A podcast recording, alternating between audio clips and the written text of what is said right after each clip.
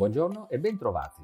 La scorsa settimana i mercati finanziari sono stati spaventati prima dal presidente della Fed, che potrebbe decidere di anticipare il rialzo dei tassi di interesse, e poi da una nuova e potenzialmente pericolosa variante del virus.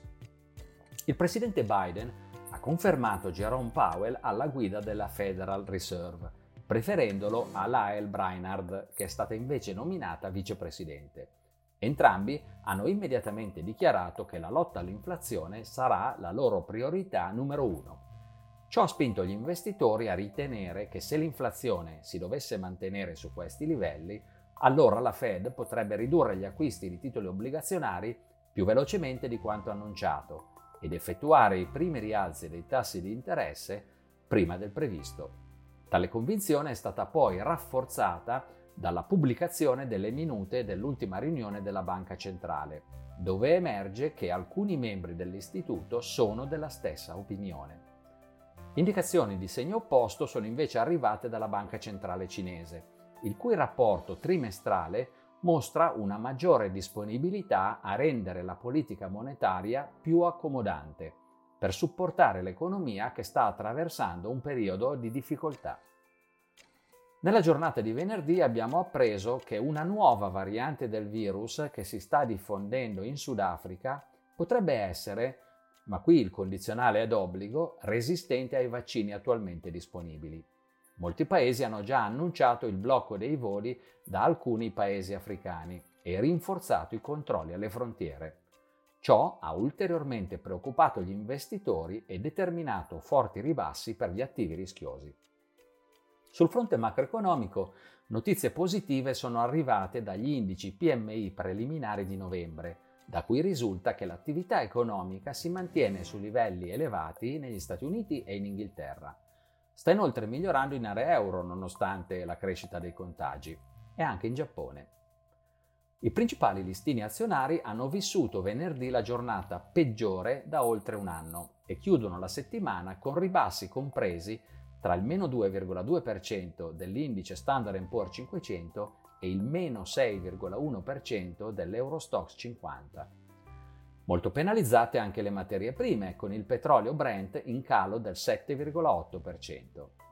L'oro si è deprezzato del 2,9%, mentre il rendimento dei titoli di Stato americani, che era vistosamente salito in settimana, ha bruscamente invertito direzione per poi chiudere sulla scadenza decennale in calo di 7 punti base rispetto alla settimana precedente.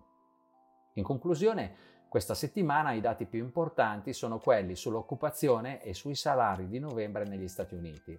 Per lo stesso mese potremo anche monitorare il dato preliminare di inflazione in area euro, la fiducia dei consumatori negli Stati Uniti e gli indici PMI definitivi in vari paesi.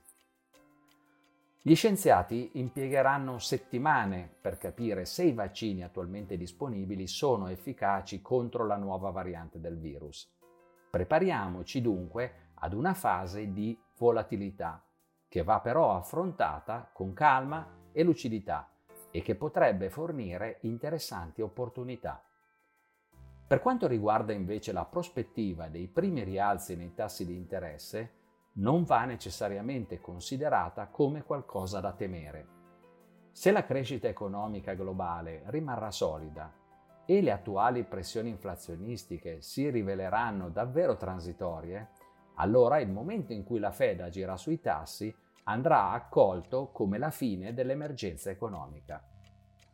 Jerome Powell dovrà però trovare il giusto ritmo Interventi troppo intensi comprometterebbero la ripresa economica, ma troppo blandi sarebbero poco efficaci. Un compito davvero delicato. Io vi ringrazio per l'attenzione, vi saluto e vi do appuntamento alla prossima settimana.